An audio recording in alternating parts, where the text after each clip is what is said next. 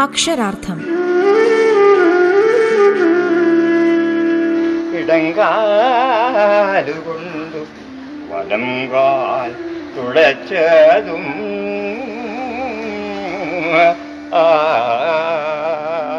അയ്യപ്പ പണിക്കർ കവിതയുടെ ചാരുരൂപം.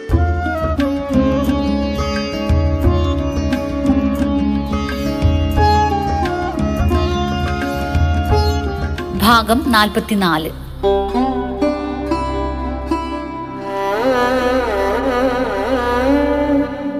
ഈ ഒരു ഭൂമണ്ഡലത്തിൽ ഇരുന്നു കൊണ്ട് പ്രപഞ്ചത്തിന്റെ അപാരതയെക്കുറിച്ച് മനുഷ്യനേറെ സങ്കല്പങ്ങൾ നെയ്തിട്ടുണ്ട്.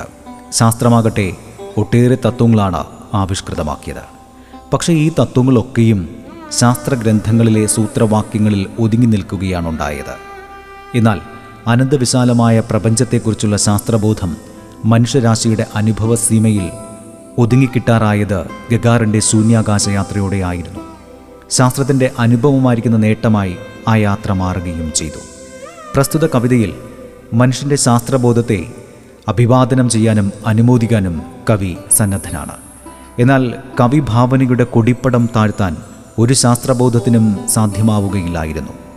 അതിദീർഘവും ദുർഗമവുമായ മാർഗങ്ങളിലെ ദുർഘടങ്ങളെ ഭേദിച്ചുകൊണ്ട് മനുഷ്യന്റെ സ്വതന്ത്ര ചിന്തന കിരണപങ്ക്തി പറഞ്ഞു വരികയും ചെയ്യുന്നു. ഈയൊരു ശരവീഥിയെ തടഞ്ഞു നിർത്താൻ ഒരു ഗഗാറിനും കരുത്തില്ല തന്നെ. ഇന്നലെ വരെ മർത്യഭാവനയ്ക്ക് സഞ്ചരിക്കാൻ കഴിഞ്ഞിരുന്നത് അല്പവികസിതമായ ഒരു മണ്ഡലത്തിലായിരുന്നു. പക്ഷെ അതിനപ്പുറത്തേക്കാണ് ഭാവന പാഞ്ഞുകയറുന്നത്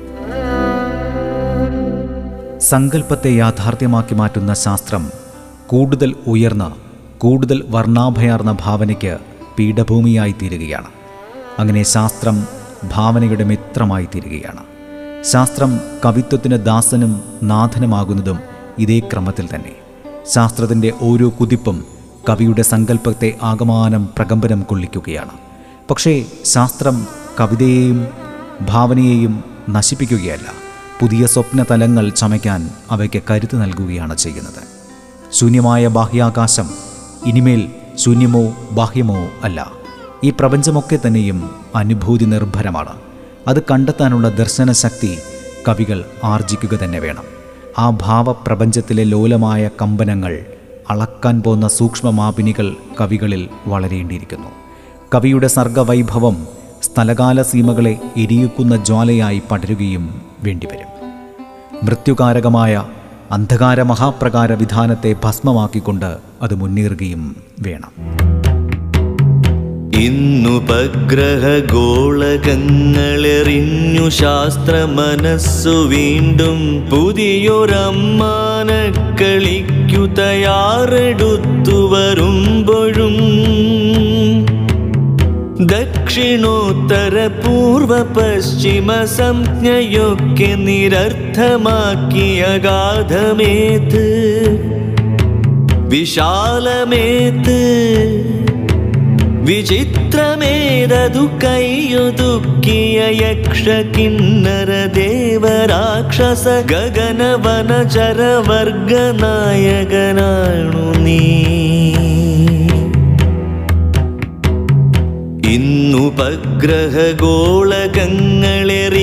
ശാസ്ത്ര മനസ്സു വീണ്ടും.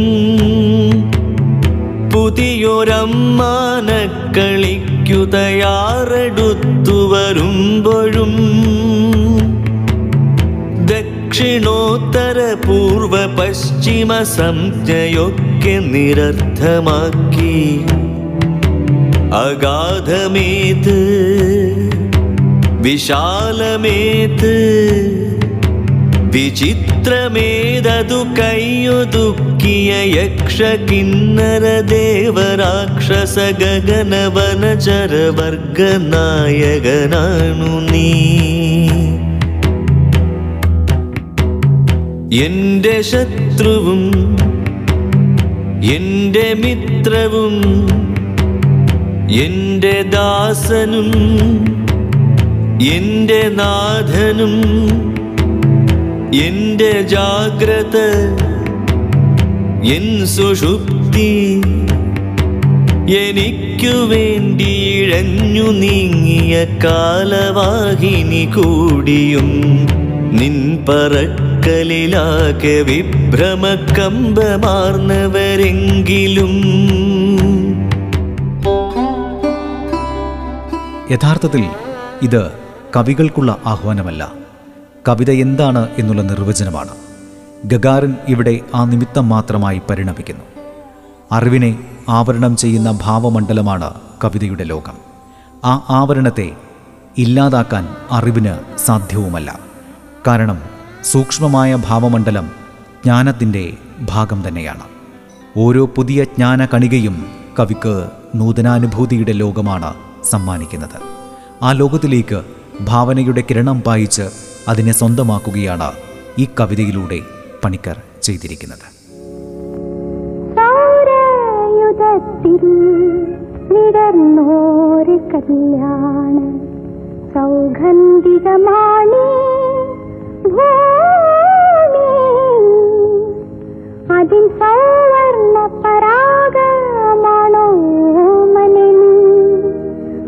സൗരഭ മാണന്റെ സ്വപ്നം സ്വപ്നം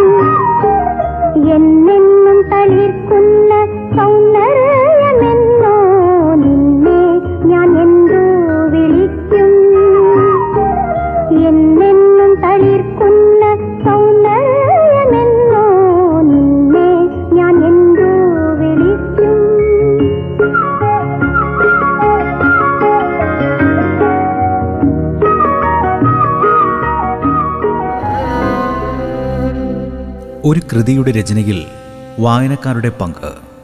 അവസാനിക്കാതിരുന്നാൽ ആ കൃതി നിത്യവിസ്മയമായി തുടരും എന്നാണ് അയ്യപ്പ പണിക്കർ പറഞ്ഞു വെക്കുന്നത്. പ്രസിദ്ധീകൃതമായ ആദ്യ കവിതയിൽ തന്നെ വായനക്കാരനെ മടയ എന്നാണ് അദ്ദേഹം അഭിസംബോധന ചെയ്തിരിക്കുന്നത്. എന്റെ ഭിത്തിമേൽ എൻ കൈ വരച്ച ചിത്രം നോക്കൂ. എന്താണ് മിഴിക്കുവാൻ മടയ ശ്രദ്ധിക്കൂ നീ എന്നാണ് ഒരു സർറിയലിസ്റ്റിക് പ്രേമഗാനത്തിലൂടെ പണിക്കർ വെളിപ്പെടുത്തുന്നത്. ചിത്രകല കൊണ്ടുവന്ന ഒരു രൂപ സ്വാതന്ത്ര്യത്തിൽ നിന്നും പ്രചോദനം നേടി കവിതയിൽ രൂപമാറ്റം സൃഷ്ടിച്ച ഒരു പുതിയ പാരമ്പര്യത്തിന്റെ സത്യവാങ്മൂലം നമുക്ക് ഈ കവിതയിൽ വായിക്കാനാകും. പ്രബുദ്ധരായ വായനക്കാരെയാണ് ഇതുകൊണ്ട് ഉദ്ദേശിക്കുന്നതെന്ന് കാണാം. അസാധാരണമായ ഇമേജുകൾ കൊണ്ടും ഇത്തരം കാവ്യകലാ സൂചനകൾ കൊണ്ടും സമൃദ്ധമായ ഈയൊരു വഴി നിനക്കുള്ളതല്ല എന്ന് കുറഞ്ഞതല്ലാത്ത ധിക്കാരത്തോടെ അത് യാഥാസ്ഥിതികരായ വായനക്കാരോട് പറയുകയും ചെയ്യുന്നു.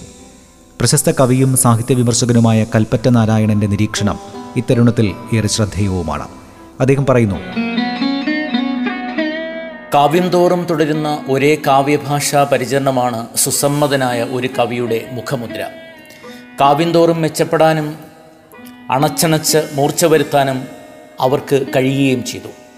സുചിന്തിതമായത് മാത്രം അവർ ചിന്തിച്ചു.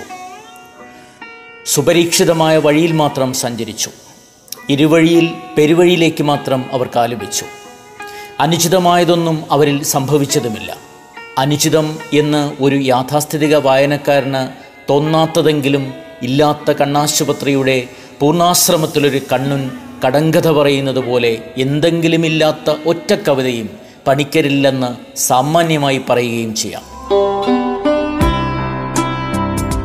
അക്ഷരാർത്ഥം ഇടവേളയ്ക്ക് ശേഷം തുടരും.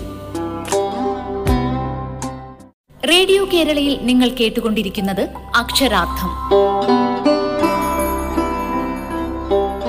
മലയാളത്തിൽ അരങ്ങേറിയ എല്ലാ പുതുമകളുടെയും തോഴനായി അയ്യപ്പ പണിക്കർ എന്നുമുണ്ടായിരുന്നു.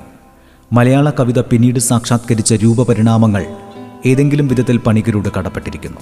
കടമനിട്ടയ്ക്കും ആറ്റൂരിനും കുഞ്ഞുണ്ണിക്കും കെ ജി ശങ്കരപ്പിള്ളയ്ക്കും ഡി വിനയചന്ദ്രനും പിൽക്കാലത്ത് ഗൃഹാതുരത്വം തോന്നിച്ച മാതൃഗൃഹമായി പണിക്കരുടെ കവിതകളെ ഉൾക്കൊണ്ടു. ആദ്യ ചുവടുവെപ്പിന്റെ ഉത്സാഹത്തോടെ തന്റെ കവിതയിലെന്ന പോലെ പണിക്കർ സകല ദിക്കിലും ഉത്തരാധുനിക കാലത്തെ കവികൾക്കൊപ്പം നടന്നു നീങ്ങി. പലരായ താൻ ഒരാളായി നിരന്തരം പ്രത്യക്ഷപ്പെടരുതെന്ന് പണിക്കർക്ക് നിർബന്ധമായിരുന്നു. ഇഷ്ടാനുസരണം മാറാവുന്ന ഒരു ദേഹം തനിക്കുണ്ടായിരുന്നത് കാവ്യലോകത്തായിരുന്നു. നിരന്തരം ദേഹം മാറി അദ്ദേഹം ഒരു കുട്ടിയെപ്പോലെ ആനന്ദിച്ചു. ഒരേ കാവ്യഭാഷ ഉപയോഗിക്കുന്നതിന് പകരം നിരവധി കാവ്യഭാഷകൾ അദ്ദേഹം ഉപയോഗിക്കുകയും ചെയ്തു. എങ്ങനെ നീ എന്റെ കവിതകൾ എഴുതിയെന്നറിയാമോ? എന്തിനാണ് നീ അതൊക്കെ എഴുതിയതെന്ന് അറിയാമോ? നല്ല കൃതികളെല്ലാം അപരനാണ് എഴുതുന്നത് എന്നറിയാമോ? നമ്മെ നാം അറിയുന്നില്ല. അപരൻ അറിഞ്ഞേക്കും. കവിത അറിയാനുള്ള വഴിയാണ് അറിഞ്ഞതിന്റെ ആവിഷ്കാരമല്ല. അറിഞ്ഞു എന്ന് കരുതുന്നവൻ ഒന്നും എഴുതുന്നില്ല. ഇനിയും അറിയാനുണ്ടെങ്കിൽ ഇനിയും എഴുതിക്കൊണ്ടിരിക്കും. അതുകൊണ്ട് ഓരോ വരിയും എഴുതുമ്പോഴും അപരന്റെ കവിതയാണ് എഴുതുന്നതെന്ന് ഓർമ്മ വേണം. നമ്മിൽ എഴുത്തുകാരനാണ് അപരൻ. അങ്ങനെ നീ എന്റെ കവിതയും ഞാൻ നിന്റെ കവിതയും എഴുതുന്നു. ജനന മരണ ചരടിൽ കോർത്ത് ജീവിതം കഴിക്കേണ്ടി വരുന്ന മനുഷ്യന് എവിടെയും എക്കാലവും പറയാനുണ്ടായിരുന്നത് ഒരേ ഒരു കഥ മാത്രമായിരുന്നു. രാമന്റെ കഥ. മറ്റെല്ലാ കഥകളും തന്നെ ഒരർത്ഥത്തിൽ രാമകഥയുടെ അനുബന്ധങ്ങളോ പാഠഭേദങ്ങളോ ആണെന്ന് കാണാനാകും. രാമകഥ ലോകത്തിലെവിടെയും എക്കാലവും ജീവിച്ചു മരിക്കുന്ന ഓരോരുത്തരുടെയും കഥയാണ്. മനുഷ്യവംശാരംഭം മുതൽ തുടങ്ങുന്ന ആ കഥ ഭൂമിയിൽ മനുഷ്യവംശത്തിന്റെ തിരോധാനത്തോടെ മാത്രമേ അവസാനിക്കുകയുള്ളൂ. കഥയായാലും കാര്യമായാലും വിളക്കിനു ചുറ്റും പറക്കുന്ന നിശാശലഭത്തെ പോലെ രാമകഥയെ മാത്രം വലം വെച്ചാണ് ചലിച്ചുകൊണ്ടിരിക്കുന്നത്. ഇടയ്ക്ക് കണ്ണീരുപ്പ് പുരട്ടാതെന്തിനു ജീവിത പലഹാരം എന്ന് ഇടശ്ശേരിയെ കൊണ്ട് പാടിച്ചതും ഈ രാമൻ തന്നെയാണ്. ആ ഒരു കണ്ണീരിന്റെ കുത്തകയാണ് രാമായണം എന്ന കവിതയിലൂടെ അയ്യപ്പ പണിക്കർ രാമന് നൽകിയിരിക്കുന്നത്. തന്നു ഞാൻ കണ്ണീരിന്റെ കുത്തക നിനക്ക്. നിൻ ധർമ്മപത്നിയെ പിരിയുന്നത് കാണാതാവാൻ എന്ന് പറഞ്ഞുകൊണ്ട് പണിക്കർ ഒഴുക്കുന്നത് സ്വയം ശുദ്ധീകരണത്തിന്റെ കണ്ണുനീർ തന്നെയാണ്. കണ്ണുനീരിന്റെ സ്വയം ശുദ്ധീകരണ പ്രക്രിയ കഴിയുമ്പോൾ മനുഷ്യൻ അറിവിന്റെ വെളിച്ചത്തിലേക്കാണ് കടന്നു ചെല്ലുന്നത്. പ്രശസ്ത സാഹിത്യ വിമർശകനായ എസ് പി രമേശ് പറയുന്നു അറിവിനു വേണ്ടിയുള്ള അലച്ചിലിൽ അന്വേഷണത്തിൽ രാമന് പ്രകൃതിയെ തന്നെയാണ് സഖിയായി കിട്ടുന്നത്. സുഖദുഃഖ സമ്മിശ്രമായ സന്തുലിതമായ പ്രകൃതിയിൽ കൂടി രാമൻ സ്വന്തം പ്രകൃതിയെ അന്വേഷിച്ചിറങ്ങുകയും ചെയ്യുന്നു. മൂലകൃതിയിലെ രാമൻ സ്ഥിതപ്രജ്ഞനാണ്. അയ്യപ്പ പടിക്കർ തന്റെ രാമന് കണ്ണീരിന്റെ കുത്ത കൊടുത്ത് സീതാ ദുഃഖകഥ ആരംഭത്തിൽ തന്നെ അയാളെ നാരായണാൽ ആഴത്തിൽ വരച്ചു വിട്ടിരിക്കുന്നു ഇവിടെ രാമൻ പച്ചയായ മനുഷ്യനാണ്. അവൻ പ്രകൃതിയോട് അത്രയും അടുത്തു നിൽക്കുന്നു. പണിക്കരുടെ രാമായണമെന്ന മനോഹരമായ കാവ്യം ആരംഭിക്കുന്നതും ഇവിടെ നിന്നായിരുന്നു. ഈ മനോഹര പുണ്യക്ഷേത്രത്തിൽ നിൽക്കുമ്പോൾ ഞാൻ രാമ നിൻ കഥയല്ലാതെന്തൊന്നു പാടിയിടേണ്ടു? ഞാൻ രാമ നിൻ കഥയല്ലാതെന്തൊന്നു പാടിയിടേണ്ടു? പുത്രരുള്ളതിൻ ദുഃഖമോരാത്ത രാജാവിന് പുത്രകാമിഷ്ടി കീർത്തി നേടിയ വശിഷ്ഠനാൽ ഇഷ്ടസന്താനങ്ങൾ നൽകി ഞാൻ. അതിൽ വന്നുപെട്ടു നീ രാമ നിന്റെ സൗജന്യം പുകഴ്ത്തി ഞാൻ. പായസം പങ്കിട്ടപ്പോൾ ആനന്ദബാഷ്പത്തിന്റെ ലാവണരുചി അതിൽ വേദനക്കൈപ്പായി മാറി. ആയതില്ലല്ലോ ദണ്ഡകാരണ്യം നിനക്കായി. ഞാൻ വിധിച്ചതും ലംഘവെന്തതും വേർപെട്ടതും. പുത്രരുള്ളതിൽ ദുഃഖമോരാത്ത രാജാവിന് പുത്രകാമേഷ്ടി കീർത്തി നേടിയ വസിഷ്ഠനാൽ ഇഷ്ടസന്താനങ്ങളെ നൽകി ഞാൻ അതിൽ വന്നു പെട്ടു നീ രാമ നിന്റെ സൗജന്യം പുകഴ്ത്തി ഞാൻ. എന്നിങ്ങനെ ദുഃഖത്തിന്റെ സുഖം പൂർണമായി അറിഞ്ഞ ഒരു മനസ്സിനു മാത്രമേ ഇത്രയും ക്രൂരമായിരിക്കുന്ന ഒരു ഫലിതം പറയാനായി കഴിയുകയുള്ളൂ. ഈ കവിതയിലെ ഏറ്റവും കാരുണ്യഹീനമായ സന്ദർഭമായി ഈ വരികൾ മാറുകയും ചെയ്തിരിക്കുന്നു. കുലധർമ്മത്തിന്റെ പേരിൽ സ്വാഭാവികമായ തന്റെ പ്രകൃതിയിൽ നിന്ന് വ്യതിചലിക്കേണ്ടി വന്ന രാമന്റെ ദുഃഖമാണല്ലോ രാമായണ കഥ.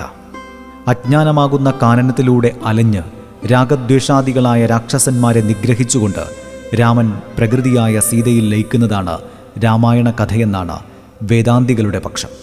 എന്നാൽ അയ്യപ്പ പണിക്കർക്ക് ഈ ഒരു അഭിപ്രായത്തോട് യോജിക്കാനാവില്ല. മൂലകഥയുടെ ചട്ടക്കൂട് അതുപോലെ തന്നെ നിലനിർത്തുമ്പോഴും അദ്ദേഹം രാമൻ എന്ന പച്ചയായ മനുഷ്യന്റെ പക്ഷത്തായിരുന്നു. എസ് പി രമേശ് പറയുന്നു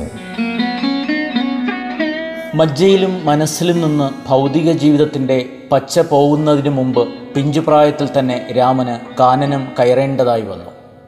ഇവിടെ കവി ജീവിതത്തിന്റെ പക്ഷത്താണ്. പരിത്യാഗത്തിനെതിരും അതുകൊണ്ടാവണം പണിക്കർ ധിക്കാരമുനി എന്ന് പ്രയോഗിച്ചിരിക്കുന്നത്. ഈ ഒരു പക്ഷപാതം അഹല്യാമോക്ഷത്തിന്റെ കഥയുടെ പരാമർശത്തിലും വ്യക്തമാണ്.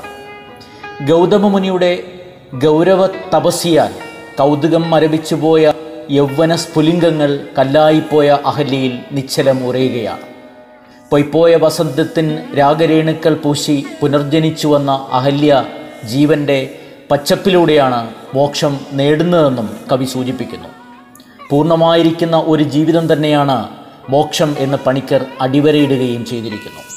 ഈ മായാവലയിത സ്ഥലത്ത് നിൽക്കുമ്പോൾ ഞാൻ രാമ നിൻ കഥയല്ലാതെന്തൊന്നു പാടിയിടേണ്ടു? ഞാൻ രാമ നിൻ കഥയല്ലാതെന്തൊന്നു പാടിയിടേണ്ടു? മജ്ജയിൽ മനസ്സിലും പച്ച പോവതിന് മുമ്പേ ഉഗ്രകാനനങ്ങളിൽ ധിക്കാരിമുനിയുടെ വ്യഗ്രത തീർക്കാൻ നിന്നെ കാട്ടിലാക്കി ഞാൻ. പിന്നെ ഗൗതമ മഹർഷിതൻ ഗൗരവതപസ്യയാൽ കൗതുകം മരവിച്ച യൗവന സ്ഫുലിംഗങ്ങൾ നിശ്ചലമുറയുന്ന കല്ലായുരഹില്ലിയിൽ ക്ഷത്രിയകുമാരന്റെ നവയൗവന സ്പർശശാസ്ത്രത്താൽ ഉണർത്തി ഞാൻ. ഓരോരോ ഞരമ്പിലും പൊയ്പോയ വസന്തത്തിന്റെ അകരേണുക്കൾ പൂശി.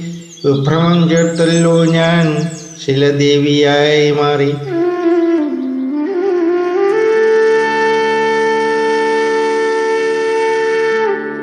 അക്ഷരാർത്ഥം.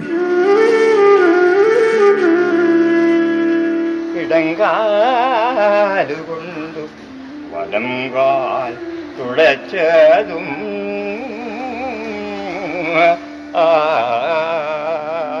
അയ്യപ്പ പണിക്കർ കവിതയുടെ ചാരുരൂപം.